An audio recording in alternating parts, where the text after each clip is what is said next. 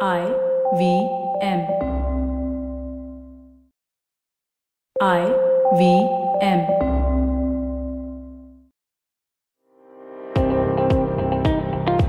Welcome to All Things Policy, a daily podcast supported by Pragati, a flagship media initiative of the Takshashila Institution.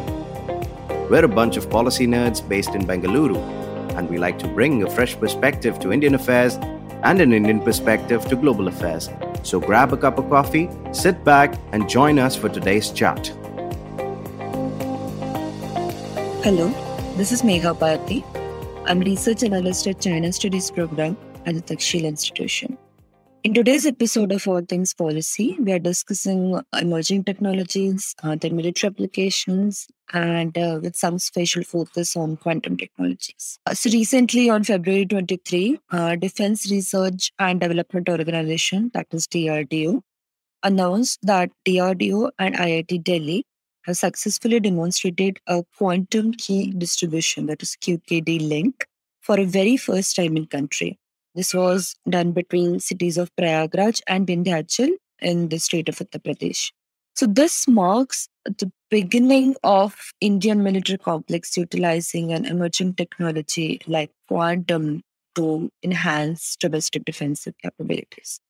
To discuss more on this topic, we have Arjun Karkis with us today.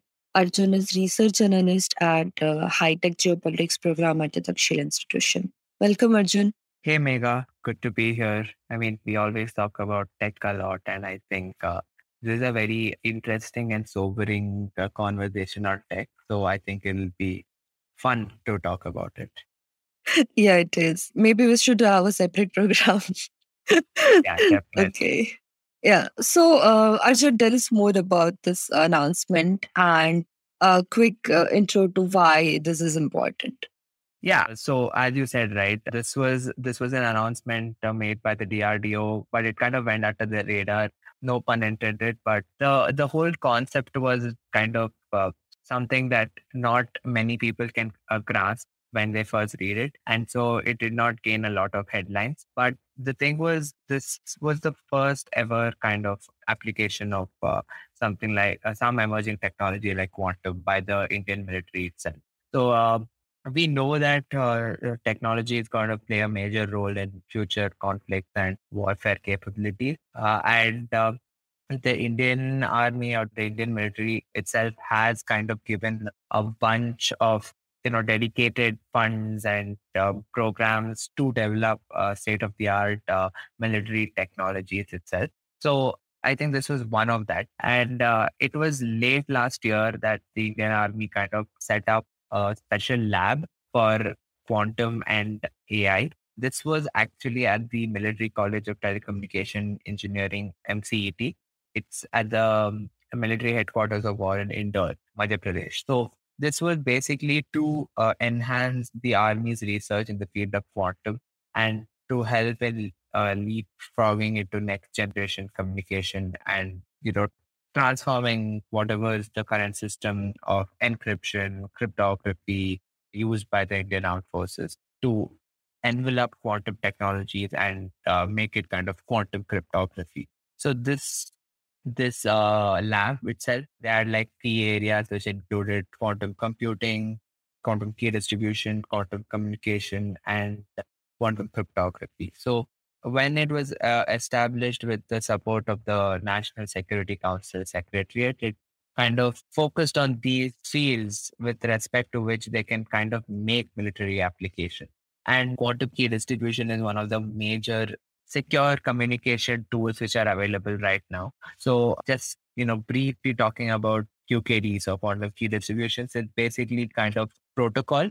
It's a cryptographic protocol which involves the physics behind quantum mechanics. It kind of enables two parties or like any two kind of whoever is communicating between each other to share, to produce a shared random secret key, which is known only to them. And that can be used to encrypt and decrypt messages. Now, the distance between the parties which are in communication actually does not matter as long as, they're both in the quantum entangled state as they proclaim. So this a specific announcement which was made by the DRDO kind of puts it like at a very, good distance between each other. Like the distance between those two cities were about 100 kilometers, and yet they managed to establish a QKD link. So this means that any communication which is taking place between those two cities or between certain parts in those two cities can be using quantum entangled states, and can be secure enough to know that nothing can be decrypted without actually having the specific key, which is available only to those like whoever are involved in the communication. So this kind of actually, as you said, like marks the first like specific application which can be used in the military for, based off on quantum physics itself. So it's, I guess the Indian Army are finding new ways to use these emerging technologies, especially with AI, quantum and all coming up the last decade. And this is just a result of that. It is a very kind of landmark achievement in the sense that quantum itself is not very, very developed in the country. It's still a developing field. The government actually kind of has allocated around 8,000 crores for the development of quantum tech in the country, which we've talked about before. And a military angle to it is something that was mentioned during the announcement. And I guess this is a first major achievement in that way. So, yeah. Thank you so much, Arjun. So, military applications of quantum technology are on the plate, right? Yeah. Yep. Military technology, military applications of quantum is something that has been discussed for a while. And it kind of envelops a large field, right? So as I said, there is communication, there is computing. So there are the capabilities of using these specific principles of quantum tech for both offensive and defensive capabilities. So in that way, like let's say, for example, comms, right? Communication. So there is a high chance of using quantum computers itself to break encrypted systems and conduct unlawful surveillance. Like that is because the computing capacity of quantum computers is much, much greater, and they can actually kind of break any modern encrypted systems. And there's also this whole concept of quantum satellite. China already released one in 2016. Now there's also that whole concept of using this quantum satellites to conduct unlawful surveillance and can be gained unauthorized access to crucial information.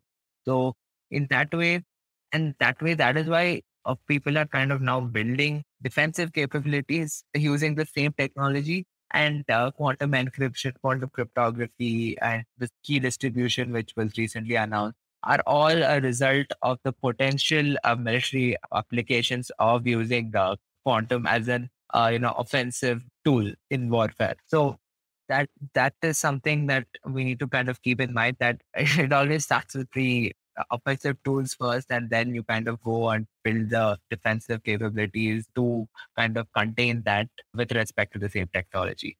Yeah, nowadays we can see more or less of that happening. So this is quite important, actually. You can see why many countries are now trying to rush towards quantum. Australia is already very well known in this field, and Quad countries in their declaration had this, mention of critical and emerging technologies. There was U.S. agreement was with U.K. and also with Australia on development of quantum technologies. So, I can understand why countries would be looking into it. So, I just mentioned this, like Australia and U.S. are looking into this, but can you elaborate a little more on what other countries are doing on this trend and significance of this, particularly for Indian military? Yeah, sure. As you said, right, there are a bunch of countries who are well versed in the field itself, and they have gone ahead and kind of used their expertise in quantum to develop sort of military applications and for strategic interests, to actually safeguard their strategic interests. Now, if you mentioned about Australia, so Australia has been currently working on developing quantum tech for military, and they have already deployed this kind of quantum tech in areas like there's something called as the cryogenic sapphire oscillator, also called as the sapphire clock, which by the Australian military. It's kind of used for improving the existing radar efficiency. This can be traced back to the application of quantum in sensing, right? So it there is this whole concept of using this kind of technology for in unmanned aerial vehicles, UAVs, and optimizing drone movement. So because we've been seeing a lot of these UAVs and drones and all being used by the military for conducting their operations. And now they're kind of equipped with these sensors, quantum-based sensors itself. They kind of work on the principle of entangled photons and kind of detect the presence or absence of a target object. So this also can be used to see that they have high accuracy compared to others. So that is why some countries like Australia have been using this, and they potentially look at this as an alternative to military-grade GPS and stuff like that. So the Australian Army specifically released what is called as the Army Quantum Tech Roadmap, which explores the potential solutions across sensing, comms, and computing that this quantum tech has to offer to the military in the long run. If you look at others, I mean, Ukraine and Russia is the hot topic of debate right now. But something interesting to note that there were these comments made by the Russian President Vladimir Putin and his Deputy Prime Minister, who is in charge of the military-industrial complex, Yuri Borisov. They kind of reiterated Russia's commitment to building state-of-the-art weapon system using principles of new areas of physics. So the new areas of physics is something that is, again, that can be interpreted in a lot of ways. But this also comes at a time that there has been movements and there has been advancements in the country in expertise like plasma and quantum physics to make improved weaponry systems. So yeah, I mean, those countries, and of course we cannot forget the United States government. I mean, the United States military expenditure dwarfs all of the rest. I mean, the rest of the other countries, and you can see that in their, you know, rates to use these technologies and build military applications itself. So they have a under the US military, there's something called as the Defense Science Board, DSE. They've also made an independent board within the Department of Defense, which focuses on quantum tech research as a special area. And this DSB, or the Defense Science Board, is kind of made up of top scientific advisors, which give direction to the military on scientific research of new weapons and technology and stuff like that. So in 2019 itself, the National Defense Authorization Act, it directed the Secretary of Defense to set up a quantum tech research and development program. This was to work with the private sector in the country and other government groups. It also mentioned that there has to be certain ethical guidelines for using this type of technology. This is the first we I've come across any country which has mentioned the concept of ethics and where and when you can use these kind of technologies. So the US has done that. And this shows how the US military and defense department are kind of actively involved in providing funds for research in the field, and also involved in the framing of standards and best practices for using this kind of technology in warfare itself. That was quite amazing. I mean, we can see that India has still a long way to go in the development of quantum technologies, research, and also its applications. So folks, on this note, we'll take a short break and we'll see you soon.